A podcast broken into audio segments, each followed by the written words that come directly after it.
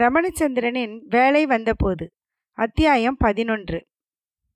சற்றும் அறிந்திராத இரண்டு பேர் வந்து கைகளை பற்றி எங்களோடு வந்துவிடு என்று இழுக்கவும் முதலில் வசுமதி மிகவும் பயந்துதான் போனாள்.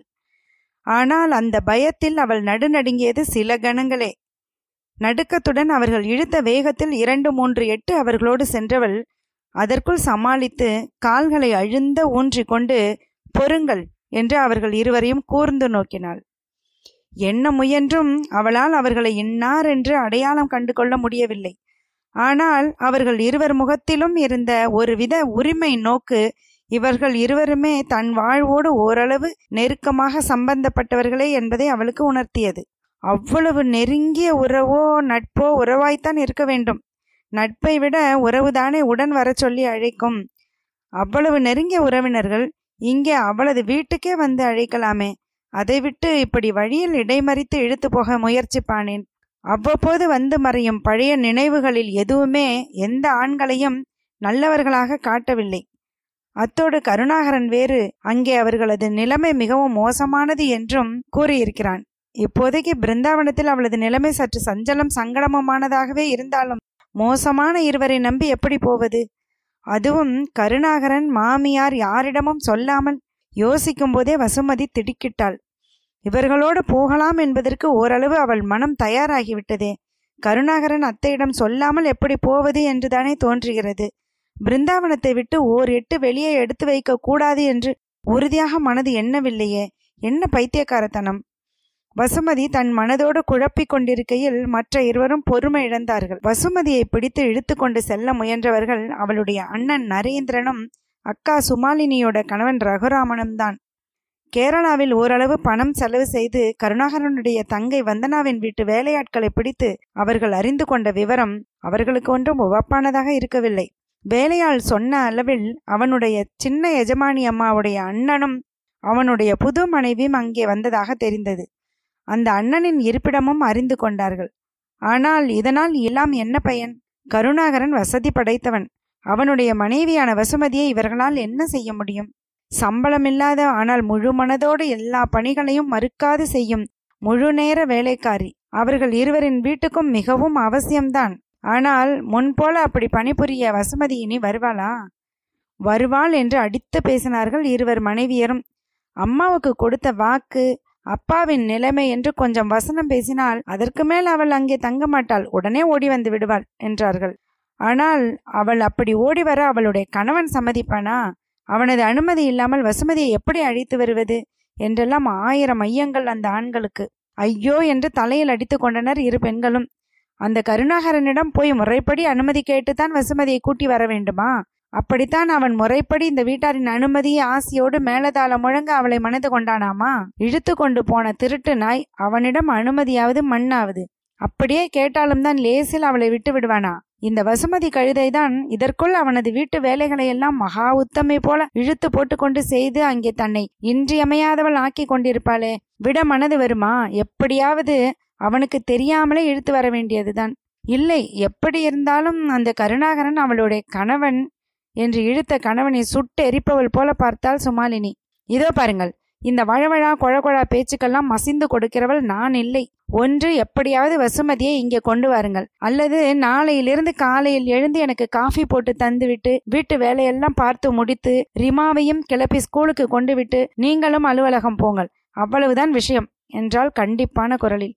ஏய் என்னடி அத்தானிடம் என்ற கணவனை இடைமறித்து எரிச்சலோடு பேசினாள் அவள் மனைவி ஆனந்தி. அண்ணி சொன்னதெல்லாம் உங்கள் காதில் நன்றாக விழுந்தது தானே ஆனால் எனக்கு காஃபி வேண்டாம். அதைவிட சத்து மாவு அரைத்து கஞ்சி போட்டு தந்து விடுங்கள். மதிய சாப்பாடு நான் ஓட்டலில் பார்த்து கொள்வேன். என் துணி மட்டும் துவைத்து அயன் செய்து வைத்து விடுங்கள் என்றாள் அவள். பிரமித்து நின்ற ஆண்களை பார்த்து என்ன? நீங்கள் செய்வது என்றால் அவ்வளவு கஷ்டமாய் தெரிகிறதா? பின்னே என்ன தைரியத்தில் எங்களிடம் மட்டும் இந்த வேலைகளை எல்லாம் எதிர்பார்க்கிறீர்கள்? ஆனால் நாங்கள் ஒன்றும் வசுமதி போல மட்டி அல்ல. எங்களை ஒரு நாளும் இந்த வேலைகளை செய்ய வைக்க முடியாது. எப்படியாவது வசுமதியை கொணர்ந்து இதையெல்லாம் செய்ய வையுங்கள். அல்லது நீங்களே செய்யுங்கள். என்றார்கள். இரு பெண்களும் ஒரே கோரசாக இப்படி ஏவி விடப்பட்டு வந்தவர்கள்தான் நரேந்திரனும் ரகுராமனும். வசுமதியை மிரட்டியாவது கொண்டு போய் விடுவது. வீட்டுக்கு அழைத்து போய்விட்டால் அப்புறம் அவர்களுடைய மனைவிமார் அவளை சமாளித்துக் கொள்வார்கள். ஆனால் மிரட்டி வசுமதியை கொண்டு போவது ஒன்றும் எளிதல்ல. அந்த இடம் கருணாகரன் குடும்பத்தை சேர்ந்தது. செல்வம் செல்வாக்கு இரண்டுமே அவர்களுக்கு இருந்தது. முதலைக்கு தண்ணீரில் பலம் என்பது போல அந்த பகுதியில் கருணாகரன் வலிமை வாய்ந்தவனாக இருந்தான். எனவே அவனது வீட்டுக்குள் சென்று இருப்போரை அதட்டி உருட்டி வசுமதியை அழைத்து செல்வது முடியாது. அந்த வீட்டு நடவடிக்கைகளை உன்னிப்பாக கவனித்தார்கள். ஏதாவது ஒரு வாய்ப்பு எப்படியாவது கிடைக்காதா என்று ஏங்கியபடி உள்ளே நடப்பது என்னவென்று சரியாக புரியாவிட்டாலும் வசுமதி தினமும் வெளியே நடைபயில்வது அவர்களுக்கு ஒரு வரப்பிரசாதமாய் அமைந்திருந்தது. அப்போதும் அவசரப்பட்டு அவளை அணுகி காரியத்தை அடியோடு கெடுத்துக்கொள்ள அவர்கள் விரும்பவில்லை. எனவே அக்கம் பக்கம் ஆள் நடமாட்டம் இல்லாதபடி அவள் வெகு தூரம் நடந்து அந்த நாள் வரை காத்திருந்து அவளை நெருங்கினர். வசுமதியோடு செல்லவில்லை என்றால் வீட்டில் அவர்கள் இருவரின் நிலைமையும் கேவலமாகிவிடும். எனவே கிடைத்த வாய்ப்பை விடாமல் இவளை எப்படியாவது கொண்டு போய் விடுவது மேல். என்னடி பொறுங்கள் என்று விட்டு பேக்கு மாதிரி முடித்து கொண்டிருக்கிறாய் நட என்று அதட்டினான் நரேந்திரன். எங்கே? எங்கேயா? நம் வீட்டுக்கு? அப்படி ஒன்று இருப்பதாக நினைவு இருக்கிறதா இல்லையா? இவள் முழிக்கிற மொழியை பார்த்தால் நம்மையே யார் என்று கேட்பாள் போல தெரிகிறது நரேன் என்றான் ரகுராமன். மெய்யாகவே அப்படித்தான் கேட்க வேண்டியிருக்கிறது என்றாள் வசுமதி. அவர்கள் இருவரின் முகங்களிலும் சினச்சிவப்பு பரவுவதைக் கண்டு அவசரமாக நீங்கள் கோபப்பட அவசியமில்லை. ஏனென்றால் என் நிலைமை முதலில் நான் நடந்ததை சொல்லிவிடுகிறேன். ஒரு பஸ் விபத்தில் எனக்கு கொஞ்சம் கொஞ்சமில்லை. நிறையவே மறந்துவிட்டது. பழைய நினைவு எதுவுமே இல்லாமல் போய்விட்டது. நான் திருமணம் ஆனவள் என்பது கூட மறந்து கணவரையே அடையாளம் தெரியாமல் போய்விட்டது. அதனால் உங்களை அடையாளம் கண்டு கொள்ளாதது பற்றி நீங்கள் என்னை தப்பாக நினைக்க வேண்டாம் என்று விளக்கிவிட்டு தயவு பண்ணி சொல்லுங்கள் நீங்கள் யார்? என்று வினவினாள். இரு ஆண்களுமே இதை சற்றும் எதிர்பார்த்திராததால் சற்று திகைத்தனர். தான் ஆடாவிட்டாலும் சதையாடும் என்பார்கள் அல்லவா? நரேந்திரன் சட்டென இலகி ஐயோ அப்படியா சின்ன குட்டி உனக்கு வேறு காயம் ஒன்றுமில்லையே? என்று கவலையுடன் விசாரித்தான். இயல்பாய் அவனிடமிருந்து வந்த சின்ன குட்டி உள்ளே ஏதோ பண்ண நீங்கள் என்று இழுத்தாள் வசுமதி. நரேந்திரன்மா உன் அண்ணன். அண்ணனா?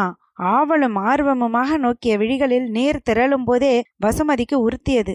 அவ்வப்போது வந்து போகும் அரைக்குறை நினைவுகளில் ஒன்றில் கூட மசமசத்து தோன்றிய அண்ணனின் உருவம் அவளிடம் அன்போடு பேசியது இல்லையே. அண்ணியின் சுரிதாரை அயன் பண்ணி வை என்று அவள் முகத்தில் விட்டறிந்தது ஒரு ஞாபகம் வந்தது. அன்னிக்கு சுக்கா ரொட்டி செய்து வைக்கவில்லையா என்று கத்தினான் ஒரு தரம் இவன் மகன் வருணுக்கு ஏதோ செய்யவில்லை என்று கூட இது போன்ற நினைவுதானே எல்லாம். இப்போது அழைத்தானே சின்ன குட்டி என்று. அதுபோல அவன் அன்பாக கூப்பிட்டு ம் நினைவே இல்லையே. சோர்வுடன் அடுத்தவனை நோக்கி இவர் என்றாள். அத்தான் வசு உன் அக்கா சுமாலினியுடைய கணவர் என்று விளக்கிய நரேந்திரனை ரகுராமன் இடைமறித்தான். என்ன நரேன் அவள்தான் ஏதோ விட்டலாச்சாரியார் கதை சொல்கிறாள் என்றால் நீங்களும் அதை கேட்டுக்கொண்டு பேசுகிறீர்கள். சும்மா நடிக்கிறாள் என்றான். அகன்ற விழிகளால் அவனை வெறித்து நோக்கினாள் அவள். இவனும் அவளுக்கு நன்மை செய்தவன் இல்லை. அவளது அந்த அக்கா கணவனின் தெளிவற்ற உருவம் எப்போதும் அக்காவிடம் மூட்டித்தான் கொடுத்தது. எதிர்பாராத நிலைகளில் அவளை மறைவில் நின்று வெறித்திருக்கிறான். இவனும் நல்லவன் இல்லை. அது மட்டுமல்ல இருவருமே வேறு சில அருவருப்பான உறவுகளை உள்ளே கொணர்ந்தவர்களும் கூட இவர்கள் உறவு கொண்டாடி அழைக்கிறார்கள் என்று இவர்களோடு போவது பெரும் பிழையாகிவிடக்கூடும். போகக்கூடாது. ஆனால் இவர்கள் இருவர் ஆண்கள் அவளை விட பலம் மிக்கவர்கள். அத்தோடு எப்படியாவது அவளை இழுத்து கொண்டு போய்விடும் எண்ணத்தோடு வந்திருப்பவர்களும் கூட முதலிலேயே அவளை பிடித்து இழுத்து போகத்தானே முயன்றார்கள். இவர்கள் இருவருமாய் வலுக்கட்டாயமாய் அவளை பிடித்து சென்றால் என்ன செய்வது என்று வசுமதிக்கு ஒரு கணம் திகில் உண்டாயிற்று. இவ்வளவு தூரம் தனியே நடந்து வந்ததை எண்ணி எண்ணி வருந்தும்படி ஆகிவிடுமோ? இல்லை இல்லை அப்படி எதுவும் நடக்க விட்டுவிடக்கூடாது அவசரமாக யோசித்தாள் வசுமதி. இந்த இடம் வீட்டிலிருந்து வெகு தூரம்தான் என்றாலும் வீட்டடி நிலத்தின் எல்லையை ஒட்டிய பகுதிதான். வீட்டு பணியாட்கள் இவ்வளவு தூரம் வர வாய்ப்பில்லைதான் ஆயினும் தோட்ட வேலை செய்பவர்கள் பண்ணையாட்கள் மற்றும் அறிந்தவர்கள் ஓர் இருவரேனும் வரக்கூடிய இடம்தான். கண்ணு கெட்டிய தூரம் வரை இப்போது யாரும் இல்லை என்றாலும் விரைவிலேயே யாரேனும் வரக்கூடும். ஒருவர் வந்தாலும் போதும் இவர்களை சமாளித்து விடலாம். அந்த ஒருவர் வரும் வரை இவர்களை அவள் எப்படியாவது நிதானிக்க செய்ய வேண்டும். தன் பெரிய கண்களை மேலும் அகலமாக விரித்து ரகுராமனை ஏற இறங்க நோக்கினால் மகிழ்ச்சி காட்டி புன்னகை செய்து அக்கா அக்கா கணவர் எத்தனை உறவுகள்? கேட்க ஆனந்தமாக இருக்கிறது. நானானால் பிறந்த வீடு என்று ஒன்று நமக்கு உறவே இல்லை போலிருக்கிறதே என்று ரொம்பவும் வருத்தப்பட்டேனே என்றாள். வருத்தப்பட தேவையில்லை என்று இப்போது தெரிகிறது இல்லையா? வா எங்களுடன் என்றான் ரகுராமன் காரியத்திலேயே கண்ணாக. இன்னும் ஒரு தரம் இவளை கை நழுவ விட்டுவிட்டால் அப்புறம் அவன் மனைவியிடம் அவனுக்கு அடியோடு மரியாதை கெட்டுவிடும். ஆமாம் வசுமதி நீ இல்லாமல் வீடு வீடாகவே இல்லை. அதனால் எங்களோடு வந்துவிடு என்றான் நரேந்திரன். அழைத்தபடியே நெருங்கிய அண்ணனிடமிருந்து அவள் தன்னை எறியாமல் விலகி எடுத்து வைத்த ஓர் எட்டு ஓரளவு அவளை காட்டி கொடுத்துவிட அவன் சொன்னான். பார் வசுமதி நீயாக வந்தாலும் சரி அன்றி உன்னை வலுக்கட்டாயமாக இழுத்து போக நேர்ந்தாலும் சரி எப்படியும் உன்னை வீட்டுக்கு அழைத்து போய் விடுவதாக தான் வந்திருக்கிறோம். வீட்டு பெண்ணை ஊரான் வீட்டில் விட்டு வைத்திருக்கிற அளவுக்கு நாங்கள் மானம் கெட்டவர்கள் அல்ல. இது என் கணவர் வீடு அண்ணா. ஊரான் வீடு அல்ல. கணவராவது மண்ணாங்கட்டியாவது வீட்டுக்கு தெரியாமல் தாலி கட்டினால் அது கல்யாணம் ஆகாது உன் கழுத்தில் தாலியை கூட காணோமே. பிறகு என்ன கணவன் கதை? வா போகலாம். மேலும் பின்னடைந்தவாறு இங்கே இருந்து அப்படியெல்லாம் போய்விட முடியாது. அ- அத்தான். இது இது எல்லாமே அவரிடம்தான். யாராவது ஆட்கள் அதோ வருகிறார்கள் பாருங்கள். அப்படி வந்து போய்கொண்டே இருப்பார்கள். என்றவளுக்கு தொலைதூரத்தில் தலை காட்டின இரு பண்ணையாட்களையும் பார்த்து மிகவும் நிம்மதிதான். இப்போது இவள் கத்தினால் கேட்டுவிடும். இனி இவர்கள் இருவரும் அவளை இழுத்து போவது நடக்காது. இருவர் முகத்திலும் ஏமாற்றம் பரவுவதை கவனித்தபடி அண்ணா அத்தான் இருவரும் வீட்டுக்கு வாருங்கள் என்று அழைத்தாள். இந்த அழைப்பும் அவர்களுக்கு அவள் வைத்த பரிசோதனைதான். இவர்கள் நல்லவர்களாய் இருந்து ஒருவேளை கொஞ்சம் அன்புடனேயே அவளை தேடி வந்திருந்தால் அவளது புகுந்த வீட்டினரை அறிமுகம் செய்து கொள்ள விருப்பமாய் வருவார்கள். அல்லது அவ்வளவுதான். அவளது அரைக்குறை நினைவுகள் சொல்வதே உண்மை என்றாகிவிடும். நரேந்திரன் ரகுராமன் இருவருமே அவளது அழைப்பை ஏற்பதாக இல்லை. இருவருக்குமே வசுமதியுடைய கணவன் அவனது குடும்பம் என்று ஒன்று இருப்பதாக ஒப்புக்கொள்ள மனம் இல்லை. அத்தோடு தான் திருடன் பிறரை நம்பான் என்பார்கள். பொய்மை நிறைந்த வஞ்சக உள்ளங்கள் அவர்களுடையவை. வசுமதி உண்மையிலேயே உபசரிப்பதற்காக அவர்களை அழைக்கிறாள் என்று அவர்கள் நம்பவில்லை. நைஸாக உள்ளே அழைத்துச் சென்று ஆட்களை கொண்டு நைய புடைக்கப் போகிறாள் என்றே நினைத்தார்கள். அவளது நினைவு மறப்பு கதை பொய்யோ மெய்யோ முதலில் பார்த்ததுமே இவர்களும் அவளை முரட்டுப்பிடியா கொண்டு போய் விடத்தானே முயன்றார்கள். குறைந்தபட்சமாய் அதற்காகவாவது பழி வாங்குவாள் தானே. ஓர் அவசர வேலை இருப்பதாக உரைத்தபடி வந்த வழியே ஓட்டமும் நடையுமாக சென்று மறைந்தார்கள். தப்பினோம் என்ற ஆறுதலை மீறி கொண்டு வருத்தம் எட்டி பார்த்தது வசுமதிக்கு. அவளுடைய உறவினர் மோசமானவர்கள் என்பது உறுதியாகிவிட்டதே. அதைவிடவும் கழுத்தில் தாலி இல்லாமல் கணவனா என்றது அவளுக்கு மிகவும் வேதனையை தந்தது. உடைமைக்காரி போல வந்து உட்கார்ந்திருக்கும் மகாலட்சுமியின் கழுத்தில் மஞ்சள் கயிற்றில் தொங்கும் மாங்கல்யம் நினைவு வர மனம் ஏனோ சோர்ந்தது. பலவற்றையும் அசை போட்டவாறு மெல்ல திரும்பியவள் அருகில் வந்ததும் பணியாட்கள் பணிவு காட்டி என்னங்கம்மா இம்புட்டு தூரமுங்க என்று விசாரித்தார்கள். யாரோ பேசிக்கிட்டு இருந்தாங்களேம்மா அசலாங்காட்டியும்? என்று கேளாமல் கேட்டார்கள். ம் என்று பொதுவாக தலையாட்டிவிட்டு வீடு நோக்கி மேலே நடந்தாள் அவள். பண்ணையாட்களிடம் அதிகமாக எதையும் சொல்ல வசுமதிக்கு விருப்பமில்லை. என்ன இருந்தாலும் அவர்கள் அவளுடைய உறவினர். இந்த குழப்பங்கள் எல்லாம் தீர்ந்த பின் நெருங்கிய உறவு என்று இந்த வீட்டுக்கு வந்து போய் இருக்க வேண்டியவர்கள். இருக்க போகிறவர்கள். அவர்களை பண்ணை பணியாளர்கள் மட்டமாக நினைக்கும்படி ஆகிவிடக்கூடாது என்பது அவளுக்கு. இதுவரை அவளை அவர்கள் எப்படி நடத்தியிருந்தாலும் இப்போது வசுமதி கருணாகரனுடைய மனைவி ஒரு உயர்ந்த நிலையில் இருப்பவள் என்பது உறுதியாகிவிட்ட பிறகு அதற்குரிய மரியாதை கொடுக்க மாட்டார்களா என்ன? அன்றைக்கு இவர்கள் யார் என்ன என்று இந்த பணியாளர்கள் அறிந்து கொண்டால் போதும். அந்த வகையில் இவர்கள் முகம் புரியாத தூரத்தில் வரும்போதே அண்ணனும் அத்தானும் திரும்பி போய்விட்டதே மேல். ஆனால் இப்படி இரு உறவுகள் வந்த விஷயத்தை கருணாகரிடம் சொல்லிட வேண்டும் என்று எண்ணி அவனை தேடிய போது அவன் மகாலட்சுமி அழைத்து கொண்டு அவர்கள் நடத்தும் ஆசிரமத்துக்கு சென்றிருப்பதாக தகவல் கிடைத்தது. திரையிட்டார் போல உணர்ச்சி மறைந்த முகத்துடன் நடமாடினாள் அவள். இந்த மாதிரி நேரத்தில் தான் அந்த வீட்டுக்கு ஒரு விருந்தாளி வந்தான். அவன் வந்ததன் பயனாக அவளது வாழ்க்கை மீண்டும் திசை மாறி போயிற்று. வந்த விருந்தாளி வேறு யாரும் அல்ல டாக்டர் தயாளன் தான். தன் உடல்நிலை பற்றிய சில ஆலோசனைகளுக்காக கற்பகம் எழுதி அழைத்திருந்ததற்கு பணிந்து முடிந்த அளவு விரைவாக தயாளன் பிருந்தாவனத்துக்கு வந்திருந்தான். அவனை கண்டதும் உண்மையான உறவை கண்டது போல வசுமதி உவகையுற்றாள். உற்சாகத்துடன் வரவேற்று உபசரித்தாள். அவனும் அவளை பற்றி பிரியமாகவே விசாரித்தான். வசுமதிக்கு தன் நிலை பற்றி நிறைய கேட்க ஆசை. அவ்வப்போது தோன்றாமல் தோன்றி மறையும் பல்வேறு நினைவுகள். திருமணம் பற்றி மட்டும் சும்மா ஒரு சிறு அடையாளம் கூட அந்த நினைவுகளில் தோன்றாதிருப்பது. இந்த நிலை எப்போதுதான் தீரும். இன்னும் பல ஆனால் டாக்டர் முதலில் மாமியாரை பார்ப்பதே முறை என்று தன் ஆவலை அடக்கி கொண்டு தயாளனை கற்பகத்திடம் அழைத்துச் சென்றாள்.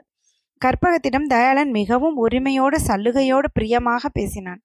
அடடே ஆண்டி என்னமோ உங்களுக்கு அடிபட்டது அது இது என்று கருண் புலம்போ புலம்பென்று புலம்பினான். உங்கள் கடிதம் வேறா? என்னமோ என்று பயந்து போய் ஓடி வந்தேன். வந்து பார்த்தால் எனக்கு நீங்கள் வைத்தியம் பார்ப்பீர்கள் போல இருக்கிறதே. ஏன் ஆண்டி அப்படி கடிதம் எழுதினீர்கள்? என்று கலகலப்பான குரலில் கேலியும் சிரிப்பும் கலந்து கேட்டான். பின்ன என்னப்பா செய்வது? நம் பிள்ளையுடைய சிநேகிதன் என்கிற அளவில் வாசல் வராண்டாவோடு நிறுத்தாமல் கொஞ்சம் பாசம் வைத்து பழகிவிட்டேனா?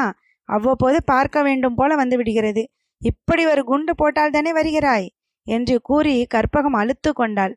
பேச்சின் வேகம் சாதாரணமாக பேசுவதை விட குறைவாக இருந்தபோதும் அவர் பேசிய விதத்தில் சற்று அமர்த்தலான நிதானத்துடன் பேசுவது போல இருந்ததே தவிர பேசுவதற்கு அவர் எடுத்துக்கொண்ட சிரமம் வெளிப்படவே இல்லை.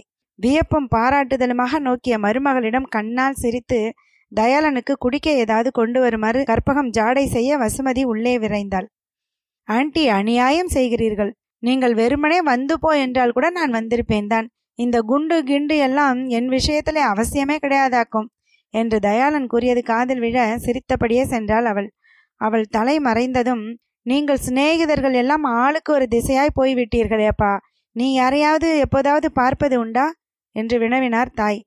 எங்கே ஆண்டி? நர்சிங்ஹோம் வேலையே சரியாக இருக்கிறது என்றான் தயாளன். அதுபோக பாரதி ஜபம் வேறு பாதி நேரத்தை இழுக்கும். அவளை நினைத்து கொண்டு எப்படி மருத்துவம் பார்க்கிறாயோ? எதற்கும் அவ்வப்போது கடவுளை வேண்டிக் கொள்ளப்பா. உன் நோயாளிகளை காப்பாற்றும்படி. ஆண்டி ஆண்டி ஆனாலும் இது ரொம்ப ரொம்ப அநியாயம். இன்று வரை ஒரு கேஸ் கூட தப்பாக போனதில்லை தெரியுமா?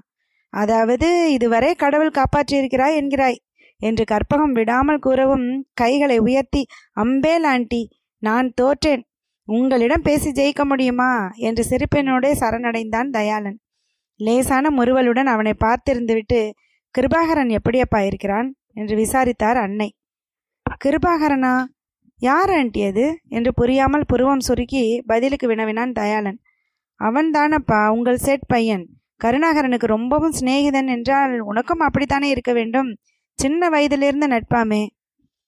சின்ன வயதிலிருந்து நட்பு என்றால் எனக்கு தெரியாமல் எப்படி போகும்? ம் கிருபாகரன் என்ற பெயரில் எங்களுக்கு எந்த நண்பனும் கிடையாதே ஆண்டி என்று உறுதியோடு மறுத்தவனுக்கு சட்டென உள்ளூர உதைத்தது. சூழ்நிலை காரணமாக தொடங்கிய பொய் சங்கிலியின் ஒரு கண்ணியாக இந்த கிருபாகரனை அவனுடைய நண்பன் உருவாக்கி இருக்கலாமோ இப்படி ஒரேடியாக மறுத்து விட்டோமே என்று அவன் தவிக்கும் போதே கற்பகம் தொடர்ந்தார்.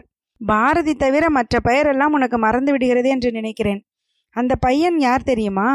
கேரளாவில் ஒரு தீவில் அழகாய் ஒரு வீடு அவனுக்கு. அவன் வீட்டுக்கு படகில் தான் போக முடியும். நம் வந்தனா மாப்பிள்ளை பற்றி கூட அவன்தானே முதலில் தகவல் கொண்டு வந்தது. இப்போதாவது யார் என்று புரிகிறதா? கடகடவென்று தயாளன் உறக்க சிரித்தான். நன்றாய் நினைவு வருகிறது. பாவம் பாரதி பெயரில் பழியை போட்டு நான் மறக்கிறேன் என்கிறீர்களே. ஆண்டி உண்மையாக மறந்தது நீங்கள்தான். நீங்கள் குறிப்பிடுகிற நண்பரின் பெயர் சதானந்தன். சதா என்போம் ஆனால் எங்களை விட கொஞ்சம் பெரியவன். ஓஹோஹோ ஆமாம் என்று அசடு வழிந்தார் அன்னை. உன்னை போய் சொன்னேன் பார். எனக்கு தான் மறதியா இருக்கிறது. வயதாகிறது பார். ஞாபக சக்தி குறைகிறது போல. ஆனாலும் வெட்கமில்லாமல் பாரதிக்கு இப்படி வக்காலத்து வாங்குகிறாயே என்று சிரித்தார். தயாளனும் சேர்ந்து சிறு கூச்சத்துடன் சிரிக்கவும் சொல்லுப்பா பழைய மாதிரி கோணி கொண்டு போகாமல் இப்போது கொஞ்சமாவது நான் சிரிப்பது பரவாயில்லையா? என்று பேச்சை வேறுபுறம் திருப்பினார். நீங்களாக சொல்லாமல் சந்தேகமே தோன்றாது ஆண்டி என்றான் தயாளன். அப்பாடி நன்றிப்பா என்றவர் தான் பேசி எடுத்து வைத்த ஆடியோ கேசட்டுகளை போட்டு காட்டினார். இதற்கு இப்போது எப்படி இருக்கிறது சொல்லு? என்று கேட்டார். ரொம்பவும் முன்னேற்றம் தெரிகிறது ஆண்டி. இன்னும் கொஞ்சம் வேகமாக பேசவும் பழகிவிட்டீர்கள் என்றால் அப்புறம் நீங்கள் விழுந்தது தாடையில் அடிபட்டது பற்றி நீங்களே சொன்னால் கூட யாரும் நம்ப மாட்டார்கள் என்று மேலும் தெம்பூட்டினான் மருத்துவன். இருவருமாக இலகுவாக பேசிக்கொண்டு இருக்கையில் ஒரு ட்ரேயில் பெரிய கண்ணாடி தம்ளர்களில் பழச்சாரும் ஒரு சிறு தட்டில் காலிஃப்ளவர் கோஃப்டாவுமாக வசுமதி வந்து சேர்ந்தாள். டாக்டருக்கு புதிதாக எடுத்த ஜூஸ் பிடிக்குமோ என்று அன்னாசி சாறு செய்தனத்தை கொஞ்சம் அதிக நேரம் ஆகிவிட்டது என்று மன்னிப்பு கோரும் குரலில் கூறியபடி ட்ரேயை அருகில் வைத்து சாப்பிடுங்கள் டாக்டர் என்று உபசரித்தாள். அத்தை உங்களுக்கும் அன்னாசி சாறு பிடிக்குமே என்று சேர்த்து கொணர்ந்தேன் என்று ஒரு தம்ளரை கற்பகத்திடம் கொடுத்தாள். மருமகள் கன்னத்தை பிரியமாக வருடிவிட்டு தம்ளரை பெற்றுக்கொண்டார் பெரியவர். சற்று நேரம் சென்றபின் கற்பகம் சோர்வதைக் கண்டதும் இங்கே பெரிய டிவி ஹோம் தியேட்டர் வாங்கியிருக்கிறோம் டாக்டர். வந்து பார்க்குறீங்களா? என்று வசுமதி தயாளனை அழைத்தாள். அகன்று நீண்ட கண்கள் அவனை நேராக நோக்கி ஏதோ செய்தி சொல்லின. ஓ பார்க்கலாமே என்று தயாளனும் எழுந்தான். நீங்களும் கொஞ்சம் சோர்ந்து தெரிகிறீர்கள் ஆண்டி ஓய்வெடுங்கள் என்று அவன் கூறியதைத் தொடர்ந்து நன்றாக சொல்லுங்கள் டாக்டர். அந்த பேச்சு பயிற்சி டாக்டர் வந்ததிலிருந்து அத்தை ரொம்பவும் அதிகப்படியாகத்தான் பயிற்சி செய்கிறார்கள் என்று தோன்றுகிறது என்றால் வசுமதி கொஞ்சம் கவலையுடன். வசுமதியை பெருமையோடு நோக்கி முறுவழித்துவிட்டு இதே போல உன் அம்மாவிடமும் பிரியமாய் நடந்து கொள்ள வேண்டும் என்று பாரதிக்கு சொல்லிக் கொடு தயா. மாமியார் மருமகள் தகராறு வராது என்றார் கற்பகம். இப்போதே அப்படித்தான் ஆண்டி. அவள் என் அம்மா தேர்ந்தெடுத்த மருமகள் தானே. எதிலும் அவர்கள் இருவரும் தான் சேர்ந்து கொள்வார்கள். தனியே விழித்து கொண்டு நிற்பது நான் தான் என்று தயாளன் சிரித்தான். தனியே நிற்பானேன் சாமி சரணம் என்று நீயும் கூட சேர்ந்து கொள்ள வேண்டியதுதானே என்ன இருந்தாலும் இனம் இனத்தோட என்பது சரியாகத்தான் இருக்கிறது. என்னைத்தானே சரணடைய சொல்கிறீர்கள் என்று நகைத்தவன் மேலே சொன்னான். எப்படியும் வசுமதி சொல்வது சரிதான் ஆண்டி. பயிற்சியை அளவோடு நிறுத்தி கொள்ளுங்கள். அளவும் மீறி அதிகப்படியாக செய்யும்போது திடுமென பலன் எதிர்மறையாகிவிடக்கூடும் என்று மருத்துவனாய் எச்சரித்தான். இல்லையப்பா பயிற்சி டாக்டர் சொன்ன அளவில் எப்போதும் நிறுத்தி விடுவேன் அதனால் நீங்கள் இரண்டு பேருமே கொஞ்சம் கூட கவலைப்பட வேண்டாம். இப்போது நான் தூங்க வேண்டிய நேரம். இருவரும் போய் ஹாலில் உட்கார்ந்து பேசிக்கொண்டிருங்கள் இருந்து சாப்பிட்டு விட்டு போ தயா. கூட கொஞ்ச நேரம் இருக்க முடிந்தால் நான் தூங்கி விழுத்த பின் மீண்டும் வந்து என்னை பார்த்து விட்டு போ. என்று படுக்கைக்கு வந்து சாய்ந்து அவர் கண்களை மூடிக்கொள்ள தயாளனும் வசுமதியும் முன்னறைக்கு சென்றனர். பெரிய டிவியை போட்டு காட்டி கிட்டத்தட்ட தியேட்டரில் இருந்து பார்ப்பது போலவே தோன்றும். ஆனால் நான் மட்டுமாக இருந்து பார்ப்பது சில சமயம் ஒரு மாதிரி இருக்கும் என்று வசுமதி டிவி சத்தத்தை வெகுவாக குறைத்துவிட்டு தயாளனை பார்த்தாள். என்னம்மா? வந்து மிஸ்டர் கிருபாகரனுக்கும் அவருடைய மனைவிக்கும் என்ன தகராறு அண்ணா? வந்து அண்ணான் எனலாம் இல்லையா? தங்கை மாதிரி என்று முன்பு நீங்கள் சொன்னதால் வாயினால் சொன்னது மட்டுமில்லை. மனதினாலும் நான் உன்னை என் தங்கையாக தான் எண்ணுகிறேன். அதனால் நீ தாராளமாக என்னை அண்ணா என்று அழைக்கலாம். அப்படித்தான் அழைக்க வேண்டும் என்று அடித்து சொன்னான் தயாளன். சொல்லும்போதே உள்ளூர ஒரே திணறல். இவளும் கிருபாகரனை பற்றி கேட்கிறாளே. கருணுடைய தாயார் கேட்டது கருணுடைய தாயார் கேட்டது போல இவளும் கேட்கிறாளே. இந்த கிருபாகரன் பற்றி கருண் ஒன்றுமே எச்சரிக்கவில்லையே என்று உள்ளூர திணறியபடி ஏன்? என்ன விஷயம் வசுமதி? என்று அவள் வாயிலிருந்தே விஷயத்தை கிரகிக்க முயன்றான் தயாளன். கணவரிடம் பணம் வாங்கி தர வேண்டும் என்று அவனுடைய மனைவி இங்கே வந்து சக்கென்று உட்கார்ந்து விட்டாளே என்று வெறுப்புடன் உரைத்தாள் வசுமதி. உடனேயே தலையசைத்து சிறு வருத்தத்துடன் தப்பு நான் அப்படி பேசியிருக்க கூடாது. பாவம் கணவனை பெரிய நேர்ந்தது மகாலட்சுமிக்கு எவ்வளவு வேதனையாக இருக்கும். ஆனால் ஆனால் நீங்கள் ஏன் என்ன இருவரையும் சமாதானப்படுத்தி சேர்த்து வைக்கவில்லை? என்று கேட்டாள். அது அது வந்து என்று தயாளன் தடுமாறிய போது வசுமதியே தொடர்ந்து சொன்னாள். அவர்கள் இருவரும் சேர்ந்து விட்டால் மற்றவர்களுக்கு நிம்மதியாக இருக்கும் அல்லவா பார்வையை தரையில் பதித்து பேசியவளின் முகத்தை தயாளன் ஆராய்ந்தான். இது யார் இந்த மகாலட்சுமி? யார் இந்த கிருபாகரன்? கருணாகரன் பொதுவாக தன் பிரச்சனைகளை மற்றவர்களிடம் சொல்லி கொண்டு அலைகிறவன் அல்ல. தயாளனை மட்டுமே ஒருவித விளக்காய் கருதி தாங்க முடியாமல் போகிற சில விஷயங்களை ஓரளவுக்கு அவனிடம் சொல்லுவான். சுபாங்கி விஷயத்தில் துப்பறிவாளர் சகாயத்தை பயன்படுத்திக் கொள்ளப் போவதாக கூறியதன் பிறகு அவளிடமிருந்து அதிகமாக தொடர்பு இருக்கவில்லை. நண்பனின் பிரச்சனைகள் எல்லாம் கட்டுக்கு அடங்கி இருக்கின்றன போலும் என்று தயாளன் நினைத்து கொண்டு போதுதான் கற்பகத்தின் கடிதம் வந்தது. கடிதம் கண்ட உடனேயே தயாளன் செல்போனில் கருணாகரோடு தொடர்பு கொண்டான். அருகில் யாரோ இருந்ததால் நண்பனால் சரியாக பேச முடியவில்லையோ என்ற சந்தேகம் அந்த உரையாடலின் போது தயாளனுக்கு ஓரளவு உண்டாயிற்று. ஏனெனில் தாயாரின் முயற்சி உடல்நிலை முன்னேற்றம் பற்றி ஓரளவு உரைத்தவன் மற்றது நீ இங்கு வரும்போது நேரில் பேசிக்கொள்ளலாமே என்று முடித்துவிட்டான். வந்து பார்த்தால் இந்த மகாலட்சுமியும் கிருபாகரனும் இந்த அப்பாவி பெண்ணின் மனதை பாடாய் படித்து கொண்டு இருப்பது போல தெரிகிறதே. கவலைப்படாதேம்மா நானும் கருணும் சேர்ந்து மகாலட்சுமியையும் கிருபாகரனையும் சேர்த்து வைத்து விடுகிறோம் என்று உறுதி கூறினான் தயாளன். பெருமளவு ஆறுதலோடு கணவனை பற்றி தவறான எண்ணம் ஏற்படும் விதமாக எதுவும் பேசிவிட்டோமோ என்கிற கவலையும் கூடவே வசுமதிக்கு உண்டாயிற்று. இரண்டையும் மறைத்து சில பத்திரிகைகளை எடுத்து வந்து வைத்துவிட்டு படித்து கொண்டு இருங்கள் அண்ணா அவர் வருகிற நேரம்தான் என்று உள்ளே வேலையை பார்க்க சென்றாள். இரவு உணவுக்கான வேலையை சமையல் ஆளுடன் சேர்ந்து திட்டமிடும் போதுதான் தயாளன் இரவு வரை இருந்து சாப்பிட்டு விட்டு போவானா அல்லது வழியில் பசியார வசதியாய் கையில் கொடுத்து அனுப்புவதா என்ற சந்தேகம் அவளுக்கு வந்தது. மற்ற யாரும் என்றால் இருந்து உண்டு விட்டு போகும்படி வருத்தி உபசரிக்கலாம். ஆனால் இவன் டாக்டர் அங்கே மருத்துவமனையில் என்ன ஏற்பாடு செய்துவிட்டு வந்திருக்கிறானோ என்ன செய்யலாம் என்று தயாளனே கேட்டு செய்வது மேல் என்று அவள் வந்தபோது வாயிலில் கார் வந்து நிற்க கண்டு தயாளன் எழுந்து வெளியே சென்றான். வந்தவர்கள் கருணாகரனும் மகாலட்சுமியும் தான். அது எதிர்பார்த்ததுதான். ஆனால் அவள் எதிர்பாராததும் நிகழ்ந்தது. உம்மென்ற முகத்துடன் இறங்கி வந்த மகாலட்சுமி நல்ல உடை அணிந்த இன்னொரு ஆண்மகனை கண்டதும் நின்று அவனை வெறுத்து நோக்கினாள். தயாளனும் அவளை மட்டும் எடை போடுகிறவன் போல வெறித்து நோக்கவும் ஒரு அலட்சிய முகத் திருப்பலுடன் மடமடவென்று உள்ளே சென்று விட்டாள். தன்னை அறியாமல் ஒதுங்கி சற்று மறைவாய் நின்ற வசுமதியை அவள் கவனிக்கவே இல்லை. அவள் முகத்தில் எள்ளும் கொள்ளும் வெடிப்பது போல அவ்வளவு ஆத்திரம். ஆனால் வசுமதிக்கு பெரும் திகைப்புதான். இந்த மகாலட்சுமியும் தயாளனும் அறிமுகமானவர்கள் அல்ல. இவள் யார் என்று அவனுக்கு தெரியாது. பின் ஏன் ஏதோ தெரிந்த மாதிரி மகாலட்சுமியையும் கிருபாகரனையும் சேர்த்து வைப்பதாக பொய் சொன்னான். இங்கே ஏதோ நடக்கிறது. அவளுக்கு தெரியாமல் அவளுக்கு மறைத்து என்னமோ நடக்கிறது. அது என்ன? தயா என்று வேகமாக படியேறி வந்து கருணாகரன் தன் நண்பனின் கைகளை பற்றி கொண்டதில் பொய்மை இல்லை. ஆனால் என்ன கருண் புதிதாக ஒரு மகாலட்சுமி? என்று தயாளன் கேட்டதும் அவன் முகம் மாறியது. ஒரு கவனத்துடன் அவனது பார்வை சுழல எச்சரிப்புடன் அவனது விரல் ஒன்று தயாளனின் உதடுகளில் ஒற்றி மீண்டது. பிறகு என்பது போல சைகையும் கூட. தடதடக்கும் உள்ளத்தோடு ஓசையற்று பின்னடைந்து வந்த வழியே சென்று சில பெரிய மூச்சுகள் எடுத்து தன்னை சமணப்படுத்தி கொண்டு அப்போதுதான் வருகிறவள் போல வசுமதி மீண்டும் ஹாலுக்குள் வந்தாள். அம்மா எப்படி இருக்கிறார்கள் வசு?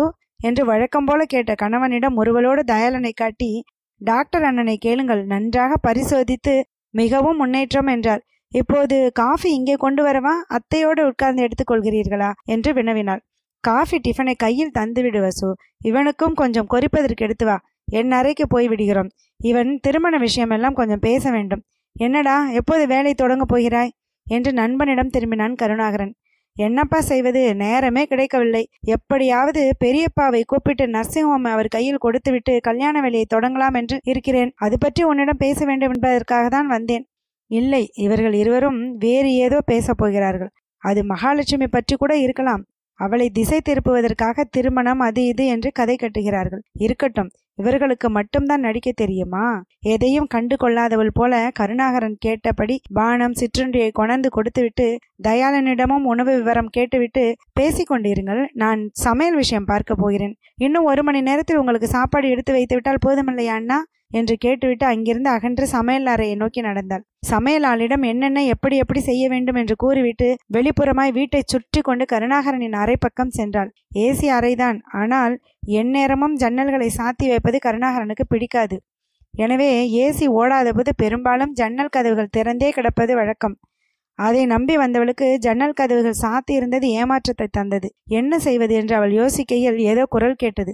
மறுபுறத்து ஜன்னல். தலை தூக்காமல் குனிந்தபடியே அந்த பக்கம் ஓசைப்படாமல் ஓடிச் சென்றாள். தயாளன் தான் பேசிக் கொண்டிருந்தான். ஜன்னல் எல்லாம் சாத்தியாயிற்று. இப்போது சொல். அந்த பக்கம் ஜன்னல் கதவுகளை கருணாகரன் சாத்த இந்த பக்கம் தயாளன் சாத்தியிருக்கிறான். திறந்திருக்கும் போது ஜன்னல் கதவுகள் காற்றில் அடித்து கொள்ளாமல் நிலை நிறுத்தும்படியாக கொக்கிகள் அமைக்கப்பட்டிருந்தன. அதை சரியாக எடுத்து விடாவிட்டால் ஜன்னல் கதவு சாத்தப்பட்டாலும் நூலிழை போல ஒரு சிறு இடைவெளி இருக்கும். இந்த கதவுகளில் சரியாக பழக்கப்பட்டிராத தயாளன் அதை கவனிக்கவில்லை. அந்த இடைவெளியின் வழியே கசிந்து வந்த ஒலியே வசுமதியின் காதில் விழுந்தது. தயாளன் மேலும் நண்பனை கேட்டுக்கொண்டிருந்தான். யாரடா அந்த மகாலட்சுமி? அவள் கணவன் கிருபாகரனாம் நம் சிநேகிதனாம். என்ன கருண் ஏன் ஒரு மாதிரியாகிவிட்டாய்? சரியான கிடுக்குப்படியில் சிக்கிக் கொண்டிருக்கிறேன் தயா. ஏன் என்ன விஷயம்? இந்த மகாலட்சுமி வேறு யாரும் இல்லை. நான் தாலி கட்டி திருமணம் செய்து கொண்டேனே அந்த சுபாங்கி. மூச்சை கையில் பிடித்து கொண்டு ஒட்டு கேட்டு கொண்டிருந்த வசுமதிக்கு மூச்சை நின்றுவிட்டது போல் ஆயிற்று.